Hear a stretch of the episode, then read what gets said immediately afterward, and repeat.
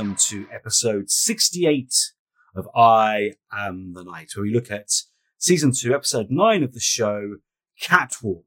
Um, I wonder who's in this, but it's written by Paul Dini, directed by Boyd Kirkland, and this episode stars Adam Ray. Hello. Wait, it does. We were talking about Catwoman. Oh no, but this episode of I Am the Night definitely stars you. It does, as it usually does. The two of us talking Batman the Animated Series week after week, and also after week, great TV needs to be talked about. And a great one this was, because as we said, we wondered who he starred, but it also had another key Yeah. figure from Batman's uh, extensive rogues that I wasn't expecting, but was still very pleasantly surprised to see. Yeah, I mean, I have got slight memories of this one. I do remember the bit at the end with the other villain, who we'll come to. But um, I really enjoyed this one for many, many reasons. But we'll talk about those. Obviously, Catwalk. We're talking. Catwoman. Yes. and it was a welcome sight to see. Uh, she's been off the screen in the show for quite Yeah. some time, so it was welcome to uh, get her back somewhat. We see her um, reeling and sad and somewhat broken from Mm. the state of affairs that she's been in previously. She's Yes. not the uh, criminal enterpriser of the night that she usually was. Now she's a bit more reserved and um, recovering from her Mhm. stint with the Mhm. law. So we see her trying to deal with that, and it's an interesting level of uh, vulnerability, but also great character development that we can see that sort of continued storytelling across the episodes. Absolutely. I mean, I have to, and I know I do it a lot, but I have to go to the quality of the writing. You know, I'm a Paul Dini fan. Always have been, always will be. His TV, his comics. This guy just does characters. This guy knows these people and he writes them like people with real problems, real foibles, real strengths, real weaknesses. And, I just love that. Yeah, I'd, I'd say so as well. There's a real strong sense that there's a shared history here. We feel like we've been through the stuff with these characters because we've seen them go through it, Mm. and we've seen them in this episode and in episodes prior deal with the tra- troubles and the changes that they've all been through. Mhm, mhm. and it just feels real and feels familiar and they like we've lived alongside them so it's a natural progression but it's still very nice to see that kind of progression because you never usually get that sort of stuff in this kind of medium Oh no, absolutely. And it's brilliant little things, little lines like um, when Batman says to Catwoman, you would risk everything and go back to prison. And, and she simply just so brilliant that, well, don't tell me this isn't the cage that I'm living in as well, because she's not free. She's not herself. She's stifled. She's not being allowed to be who she really is inside. And that says lots about everything and every person on earth, not just vigilantes who are trying to reform. yeah there's a real society expectation that we have to fit a sort of Yeah. role we have to do our nine to five we have to be uh, conventionally attractive successful all the time Yeah. having great experiences but it's very difficult to live that way and it's very difficult to live just confined to what you're expected to do so sometimes we will always want more and in this case it's a little bit difficult to always live that way I mean, did you get that nuance as well, or am I just again No, reading def- too much into the? no it's definitely the? I mean, it's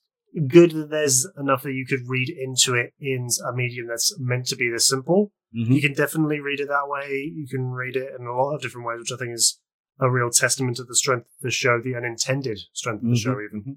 Absolutely.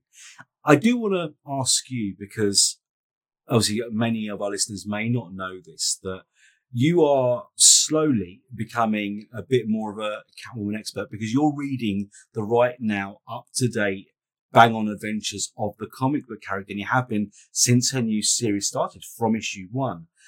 And can you see obviously definite parallels and similarities between the Selina Kyle of this show and the one you're seeing now, but obviously that you what you so brilliantly said, the character development and the growth of the character too. There's a great deal of character growth and development in the current run of Catwoman. Um, Joelle Jones started the title excellently, what must be well over a year now at this point, close to two years now. No, because you're in the 30s, so it's coming up to three years. okay. Yeah. Yeah, of course, then it's a monthly title. Yes, it would be. Um, but in any case, the style, the title started off very well those few years ago, and has since uh, changed the creative team that was on Mhm, it. So we can see that there's been an evolution there, and a, but there's still very something very true to Catwoman there throughout those titles. Mhm. Um, I'm very happy with how the, the how that creative team's handling this at present, so I can say that there's strong representation and growth there. Mhm. I like that the character is so old and so seasoned. Car- Yeah. Catwoman has been around almost since the beginning of Batman that she has so many different ways that she can be interpreted. Mhm. I uh, I opened my notes with this. Um, they're saying, "Oh, look, it's the blonde nature activist Catwoman." Yes. Uh, the the commonalities are still there. The on and off again with Batman. The uh, the greatest thief in DC Comics. Those things can't change. Yes. but her pri- absolutely. but her priorities are much more different in this Mhm. show, which is a very unique take. Not to say that it's bad, nothing about it is, but it's a very unique take that I don't really see done quite so heavily in other Mhm. uh, renditions of Catwoman, which is just a very interesting sort of otherwise still new take. But we get the clear essence somehow. Yes. That weird something that is impossible to pin down is the same no matter wh- no matter where they're being where she's being handled, as long as she's being handled well. Well, yeah, because I did really want to get your take because obviously you're seeing the character right now, the new, the fresh, the constantly growing Selina Kyle and Catwoman. And I mean, I did want to get your thoughts on the similarities and the differences between that one and, and this classic version. But as you said, there's some things that you just cannot change. And both writers, Ram V currently and Paul Dini here, clearly love and respect and know the character inside out. Yeah, I feel like to be able to handle the character for multiple episodes of the series or Mhm. multiple issues of a year plus long run of comics, you have to know the character well, and they would they're in their positions because they know these characters so well. So I'm grateful for such good creators handling them with such care and attention. I would say the both characters are shared have that key focus of trying to do the right thing by a certain group of Mhm. people, whether it's TV Selina with the nature activists and uh, respecting wildlife, Mhm. or comic book is Selina who's looking after the, the little guy, Mm-hmm. the the people below the poverty line in Alley Town of Gotham City. Uh, I would say some key differences are is that um, the true the truer air quotes truer comic book Selina is a lot more streetwise Yes, because definitely. she's there's somewhat of an air of high society of uh, animated series Selina, which is always something that I would have assumed that she would have put on as a pretense to sort of um, case a joint before a big heist. Yes. Something that was never she was never really part of that world, whereas I feel that this Selina sort of is. But then again, that's also because this Selina was sort of based on Michelle Pfeiffer's Yes, exactly that. Michelle Pfeiffer's uh, portrayal in uh, Batman Returns. Yes. Yeah, Batman Returns of with with Keaton. Trust yourself. You got that right. Yeah, no, good advice. I would know. But yeah, um, there's enough essences that you can strike out the character in a unique way in different mediums, but it is still, if handled well, clearly the same character. Oh, very well put. Exactly that. I, I, agree wholeheartedly. There was a period in the comics where she did go straight for a while, and she was almost like uh, another hero um, who was once a villain who reformed, and that's an aspect of the character I love, and I know we'll see grow in this show as well. Because you know me, I'm a sucker for redemption story, and Selina does work for me as a villain, as a hero, and as an anti-hero. She's such a rich, deep character. It's very deceptive on how rich and deep this she is. Mhm. It's very deceptive. A lot of people can just assume that she's just that master master heist, Mm-hmm. um, daring thief. Uh, you can skin that a lot of ways. You can make her into a Robin Hood type. You Yeah. can make her into a like a grand fence. You can make her as a kleptomaniac even. Mhm. But there's more to it than just that because no, considering where she came from, Yeah. somewhere like Alleytown, somewhere very destitute in Gotham City, you don't steal for kicks if you're from that Mhm. world. You steal because you have to. So if you can make that her motivations, then you can still really work and make some interesting stories. That's what's going on in the comics right now. In this story, she has a different set of motivations. Here She has uh, nature and wildlife and the respect of animals, and specifically of cats that we've seen across all of her appearances Yes. here in Batman the Animated Series. So we can see a similar retelling of the character. Very well said. I, I mean, the way I see it is, and I, tell me if you agree or not, that this Selina in the animated series is almost like the perfect hybrid, the perfect halfway point between the cat obsessed criminal of the Silver Age and the Batman show starring Adam West and the modern Selina of now. They seem to have married all the silliness of the olden era with the urban streetwiseness of the modern and got somewhere in between in the animated series. For some reason, the when I hear that analogy, the only thing I can think of is the opening scene from the Lego Batman movie. Mm-hmm. Uh, alongside uh, this TV show is one of the greatest portrayals of Batman on screen. Personally, um, the one brief moment you see Catwoman right at the beginning is that she's there um, hacking the door so that the Joker can get in for his uh, for his dastardly scheme. But she does that by sort of mashing the keyboard on her laptop and saying "meow meow, you're in meow meow," which makes me think of the grand, very catty sort of purring tones of uh, Eartha Kitt Yeah. from Adam West, Adam West's fame. Great. Meow meow, you're in meow meow. Did you forget that? Yeah, I did. Oh, bless. But it comes screaming back into Omri, and you can see the smile on my face right now. Yeah, you can. But still, there's something about the so campy sort of I am Catwoman, Mhm. therefore I must love cats. Yes. That's what this version of Catwoman sort of embodies, but it Mhm. doesn't go to the weird meow meow, you're in meow meow campiness, Yes. and it doesn't go to the Eartha Kitt purring. Yeah. Um, But it's still visibly there with Isis. And um, like you brilliantly um, saw, the uh, growth and the progression of the Michelle Pfeiffer Catwoman from Batman Returns and Miss Kitty in, in, in that show. yeah, and she was a very catty Catwoman, someone who, someone who. Did, did Michelle Pfeiffer actually put that canary in her mouth? Yes, that was actually a real bird, and yes, she did that. Did she get like uh, lots of angry letters from PETA and some people? No, because even then, the Humane Society were really involved in these films, and they would not allow Okay, any animal to be hurt. Absolutely. okay, that's good. But still, there was something very catty about her performance, even down to like, like her lying down in the leathers, Yeah. just like Washing herself. licking herself. uh, one of my favourite scenes of all time. I mean, she she looked and acted exactly like a cat, and we've been cat owners our entire lives, Yes, so we can see just how well she did that. yes, cats. Uh, we've I've had cats for as long as I can care to remember, so I can definitely attest to them climbing up somewhere, reclining somehow, and licking everywhere. Yes. Cats are cats are cats are the best. Greatest animals that. And what I love again, and we, we do talk about this frequently, Andrea Romano, the casting director, the voice director. When she cast Adrienne Barbeau as Catwoman, it's just lightning in a bottle. It's perfection. Because she can put on that husky, almost purring quality that we got in your Eartha Kitts or your Michelle Pfeiffers. But then because she is such a talented actress, and we've talked about her pedigree in previous episodes, from things as ridiculous as Swamp Thing to Hollywood blockbusters and everything in between, that did you not really feel the vulnerability in Catwoman, the pain in Catwoman, and ultimately the actual strength as well, and the pure joy she got out of finally putting on that costume and leaping off that building, and and honestly, the joy she got out of fighting Batman.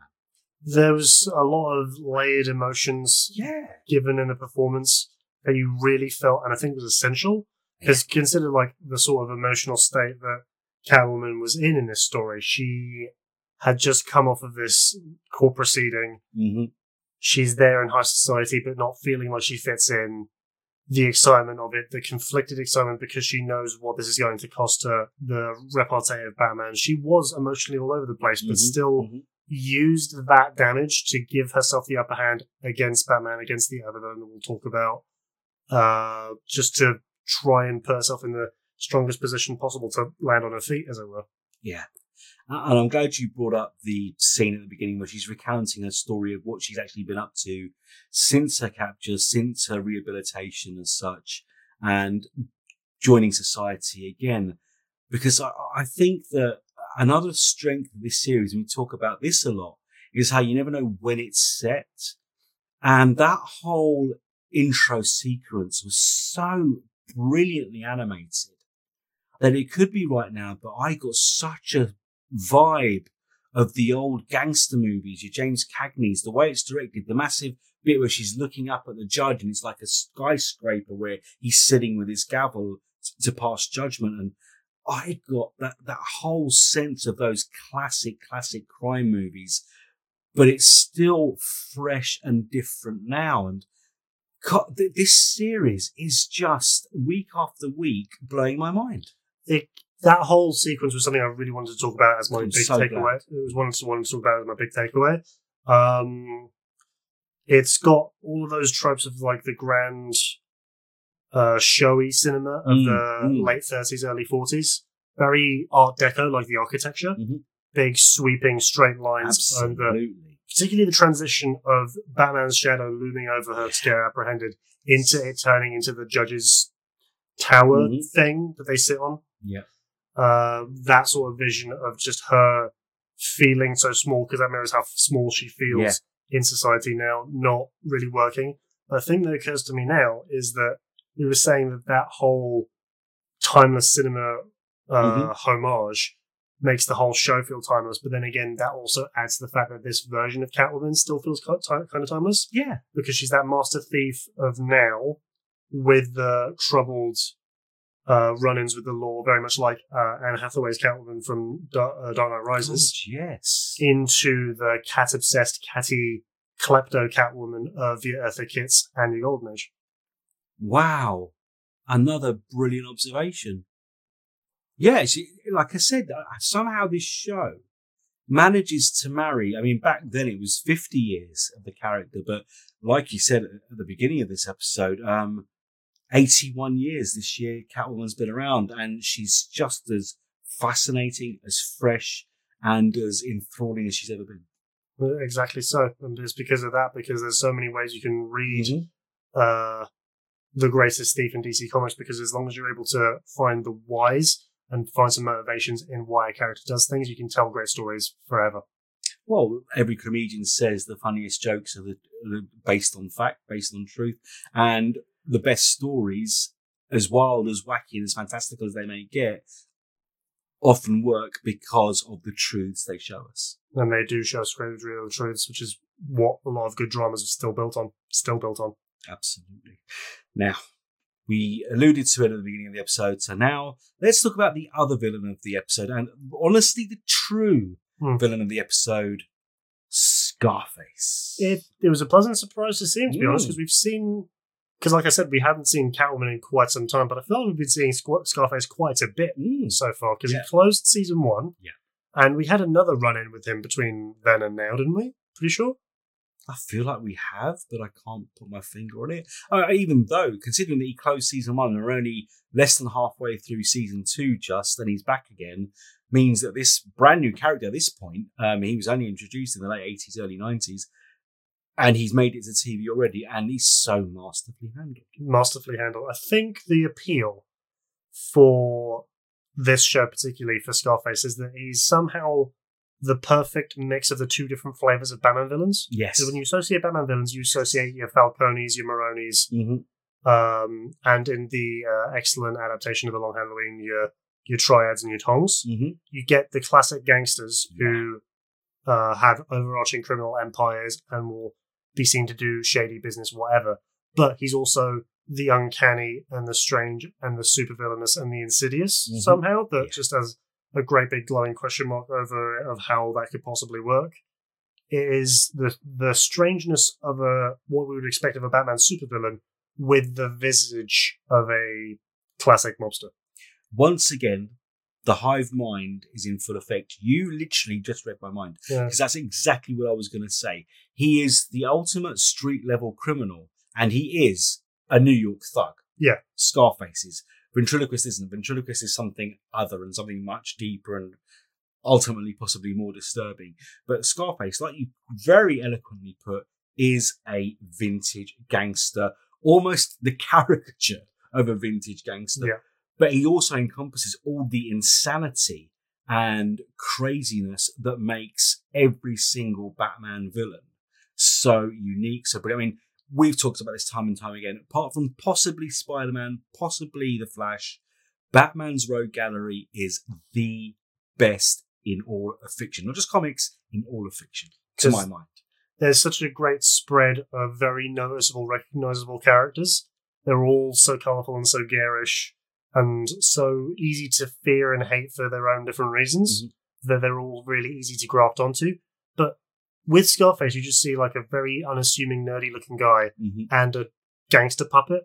But the more you look at them, the more you unpack what they do, Yeah. how they do things, Yeah. how they've continued to do things for what must be approaching 40, 50 plus years of comics, they get more and more insidious Mm-hmm. and they start to uh, approach the levels of insidious that would mirror your Jokers and your Riddlers and your Scarecrows. Oh, without a shadow of a doubt. So we can really put this newish character up on that pedestal because, yes, there is something fairly sinister because that's just a very weird visual that a lot of people would rightly be suspicious of. And another great thing that makes him such a great and resounding um, Batman villain is that there's still that great level of mystery. Mm-hmm. We don't truly know anything about the Joker's past. I refuse to accept any concrete Mm-hmm. uh, story thread that a writer wants to put onto it. We don't know the extent of uh, the Riddler's true intellect. We Mhm. don't know the Mhm. extent of uh, the Scarecrow's trauma. Poison Ivy's power set keeps growing and evolving just Yeah. like the plants do. Yeah. There's still such great levels of mystery to a lot of Batman's villains that means that they can contin- continually evolve. There's still so much of that in Ventriloquist and Scarface that there's enough there that we can say, okay, they, they could just go on a little bit because we've got stuff like Socko. You put like a different garb or like a shape onto Scarface and maybe he turns into a different and equally more ter- terrifying puppet. Mm-hmm. Who knows? But that's the appeal that could keep them going on as another villain. Completely agree with you. One hundred percent. Scarface is. It's everything. He's a crook. He's a criminal mastermind. He's a disturbing figure of psychosis. I mean, clearly Arnold Wesker suffers from a deep, deep dissociative personality disorder, which makes Two Faces look like a case of the sniffles.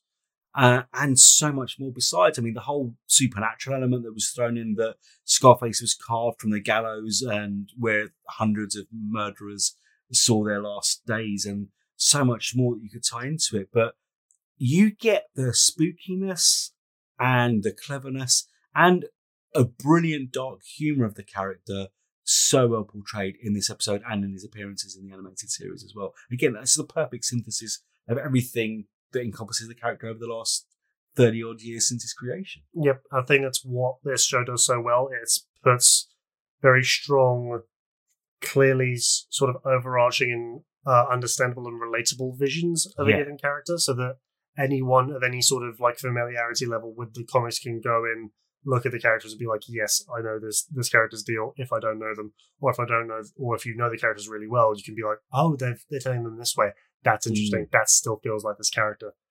I want to unpack what you were just talking about. So you're of the belief that uh, Arnold Wesker is very clearly dissociating and projecting this character onto the puppet. Yes and no because I also get that horrible vibe, and you know how I feel about animated things. That Scarface is alive, and Wesker is just the conduit. That that is what I truly believe, particularly in this episode, because there was a lot of things that Scarface did in this episode that were very bizarre. Yeah. That were very Yes. bizarre.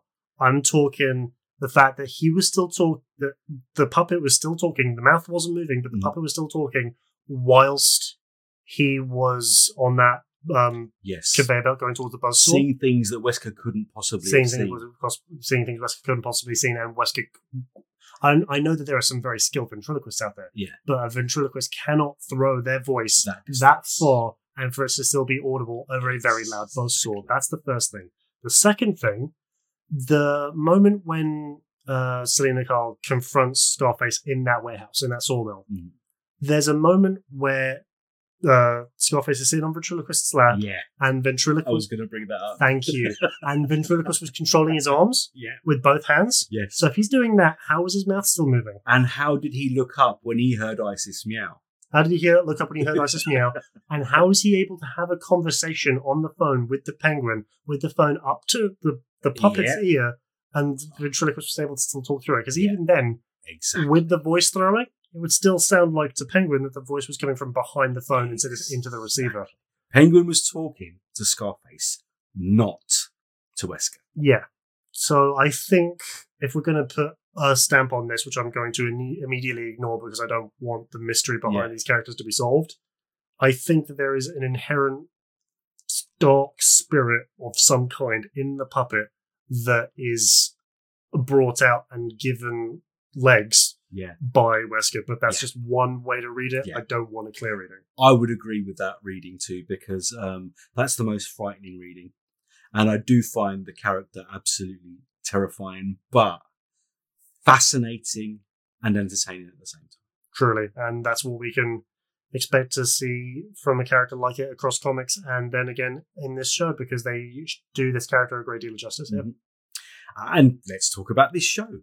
Obviously, you've got classic villains in Scarface, Ventriloquist, and obviously Rhino, who again top form this week. Um, hugely powerful, strong, imposing, and dense, and the wonderful layered Catwoman. But of course, we get the new characters too.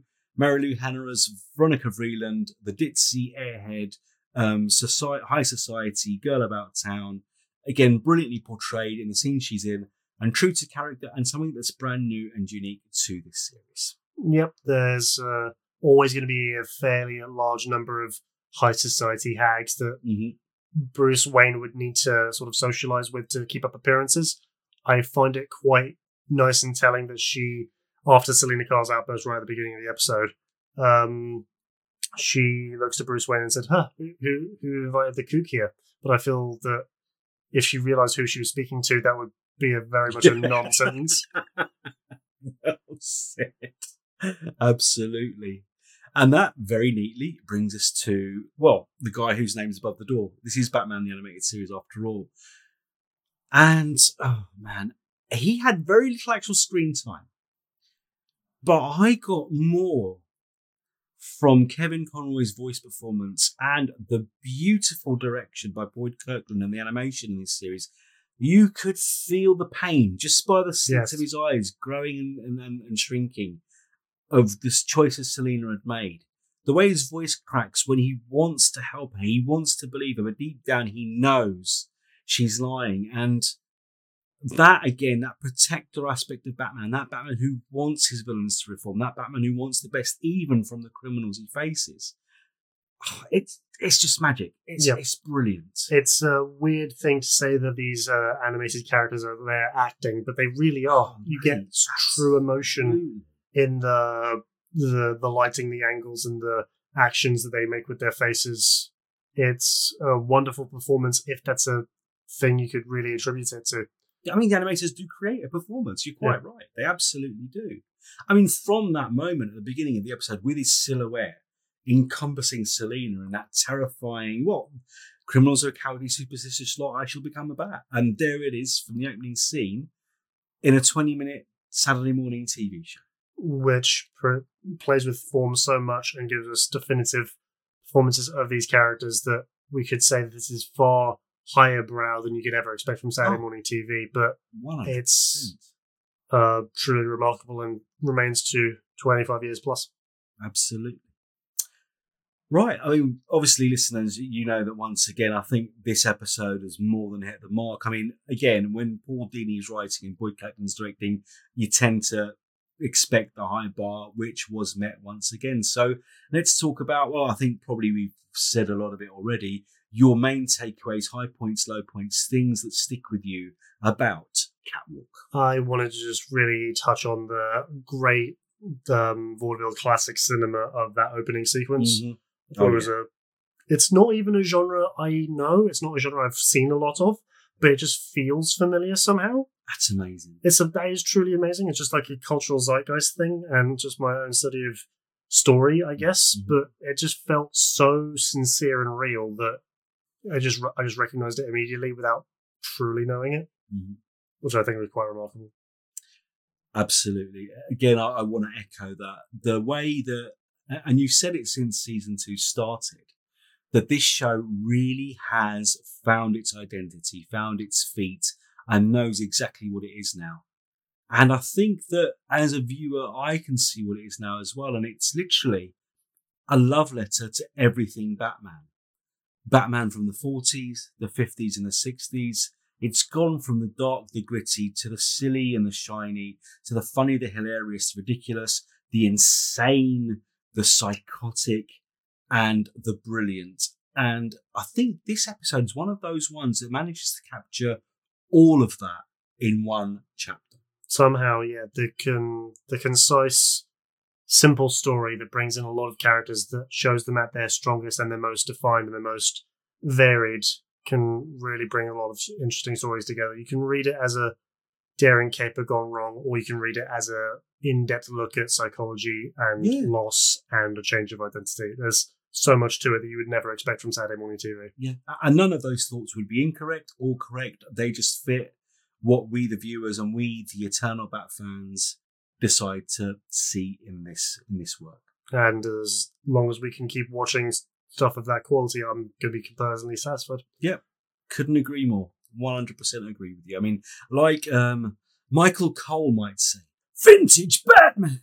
Well, no, vintage Batman is um, bright pink suits trying to take on Zebra Man. Let's not talk of vintage Batman, thank you. Zur-En-Arrh. Yes, you're quite right. well, no, but Batman Animated Series is vintage Batman, and the Batman I'd hand to anybody. Yes, because it is a real vision that it can embodies more stories than it has any business being able to tell so Yeah. well. Absolutely. Right, so that was Catwalk, written by Paul Dini, directed by Ward Kirkland, and talked about to death by Adam and Stephen Ray. I hope you've enjoyed the show because I've really enjoyed the episode and really enjoyed talking about Catwoman, Batwoman, Batwoman, Batman, and the ventriloquist. But now let's talk about Adam Ray. Where can Gothamites everywhere see you and read your work and watch your content? I have much content. I I have much content. uh, for written work in the flavorings of Gotham City, look only to Dark Knight News. I review multiple titles a month. Catwoman, as aforementioned, as well as Suicide Squad are both in excellent spots right now. But for my one true love, PC and tabletop gaming, look to our baby, our pride and joy, Oh, yes. fantasticuniverses.com.